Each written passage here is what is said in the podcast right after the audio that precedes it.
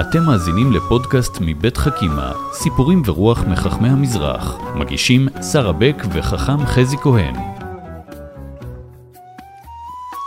שלום חכם חזי. אהלן שרה.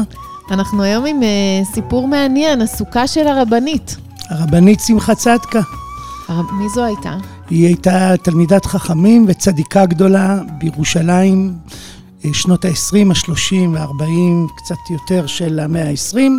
הסבתא של הרב מרדכי אליהו זצ"ל. הסבתא הידועה והגדולה של הרב מרדכי אליהו, שמספר עליה הרבה סיפורים, ובני משפחתה היו ראשי ישיבת פורת יוסף, תלמידת חכמים וצדיקה באמת גדולה. והיא עושה סוכה? לא רק שהיא עושה סוכה, היא מאוד מקפידה בחג הסוכות לאכול בסוכה וכל מה שצריך לעשות בסוכה. זה מעניין, אתה יודע, אצלנו אה, במשפחה, כשלא היה מקום לכל האנשים אה, להיות בסוכה, אז אנשים ישבו איפה שפחות כשר, כי נשים לא חייבות בסוכה. נכון, נכון. נשים פטורות ממצוות עשה שהזמן גרמן, ובחלק כן, אבל ברבות מהן לא, וסוכה היא אחת כזו, כי היא קורית בזמן מסוים, ולכן לא חייבת. ובדיוק את זה הנכד שלה בא ואומר לה. מה הוא אומר? אחד הנכדים אומר לה, סבתא, למה את כל כך uh, מקפידה על ישיבה בסוכה ואכילה בסוכה? הרי נשים פטורות ממצוות עשה שהזמן גרמה, פטורות ממצוות סוכה. והיא מסתכלת, הוא אומר לו, אתה יכול להביא מהספרייה את הספר של כף החיים? חכם יעקב סופר, ספר הלכה. והיא מביא לה את הספר, והיא פותחת בהלכות סוכה ומתחילה להקריא לו, וכתוב שם שנשים פטורות ממצוות סוכה, ומיד הנכד אומר, את רואה סבתא? זה אפילו כתוב uh, בספר. אבל אז היא ממשיכה, והיא אומרת לו, תראה, כתוב שם גם עוד כמה דברים, שאם נשים מקיימות את המצווה, אז הן עושות נחת רוח לקדוש ברוך הוא ויש להם שכר גדול. ויותר מזה, היא אומרת לו, תראה, הסוכה בעולם הקבלי קוראים לה צילה דאמנותא, צל האמונה, אתה מתכנס, מסתופף תחת הצל של האמונה.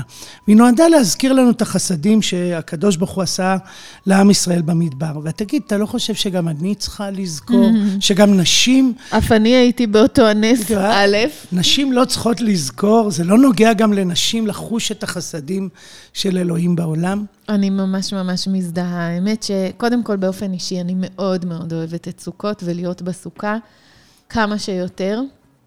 אני ממש אה, ככה נהנית בימים שמעדיפה לא לטייל בסוכות ולהיות אה. בסוכה, לקרוא ולאכול, ואני באמת אה, אוהבת את זה. והתחושה הזאת שכאילו את לא חייבת, אז, אז אל תעשי, נכון. כי את כאילו מנכסת לעצמך, סליחה שאני אומרת, איזה משהו שהוא לא של, שלך.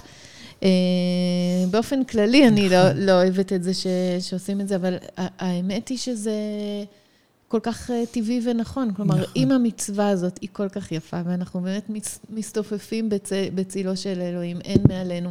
מעלינו רק חופת שמיים. נכון. והסכך, ושום דבר לא, לא מפריד. אז אה, אדרבה. אני חושב, אני מוצא בסיפור שני רבדים. רובד אחד זה הרובד שבין הלכה לבין משמעות. והוא מדבר איתה הלכה, הוא אומר לה, תשמעי, אה, יש הלכה, לפי הלכה את פטורה, אז את לא צריכה להשקיע כל כך הרבה. והיא אומרת לו, רגע, סוכה זה לא רק הלכה, סוכה זה מפגש. זה נוכחות של אלוהים בחיים, זה היכולת לחזור לחסדי השם במדבר, להיות חלק מהסיפור של עם ישראל שמרגיש את הנוכחות של אלוהים בחיים. ונכון, אולי הלכתית אני פטורה, אבל uh, יש גם הרבה מעבר להלכה. וב', הרובד השני בעיניי של הסיפור זה תחושת השייכות, כמו שאמרת את זה כל כך יפה. אני רוצה להיות חלק, אני חלק. אני לא רוצה, אלא אני חלק מהסיפור. אז אולי בקריטריונים מסוימים אני משוחררת ממשהו, אבל אני רוצה להיות חלק מהסיפור. בשביל זה אני מוכנה להשקיע. תגיד עוד כמה מילים על אה, הרבנית צדקה. היא הייתה אישה מאוד מיוחדת, היא באמת הייתה חסידה גדולה, הייתה אשת תפילות. היא עסקה הרבה בתפילה, הייתה מאוד מקפידה בעולמות של אה, תרומות ומעשרות, וגם יש כל מיני סיפורים שבהם היא מתווכחת עם בני משפחתה בדיוק בסוגיות כאלה. היא לא פוסקת הלכה, היא לא פסקה הלכה, אבל היא ידעה הלכה, והיו מביאים לה, היא אולי אפילו הייתי אומר יועצת ההלכה הראשונה, mm-hmm. יועצת המשפחה הראשונה, היו מביאים לה כף החיים שאותו היא הזכירה. היא הכירה אותו, הם היו שניהם משפחות עיראקיות, ובירושלים, והוא היה שולח אליה נשים.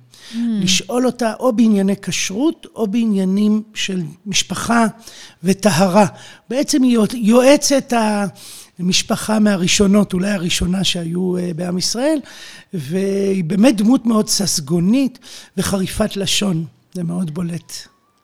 אז היא עשתה גם, לימדה אותנו לא להסתפק במה שאת צריכה, אלא גם ברצון ובסוכה. תודה רבה, חכם חזי. תודה, שרה. פודקאסטים נוספים תמצאו באתר חכימה מבית מטח, בתמיכת משרד החינוך, קרן אביחי ומשרד ירושלים ומורשת.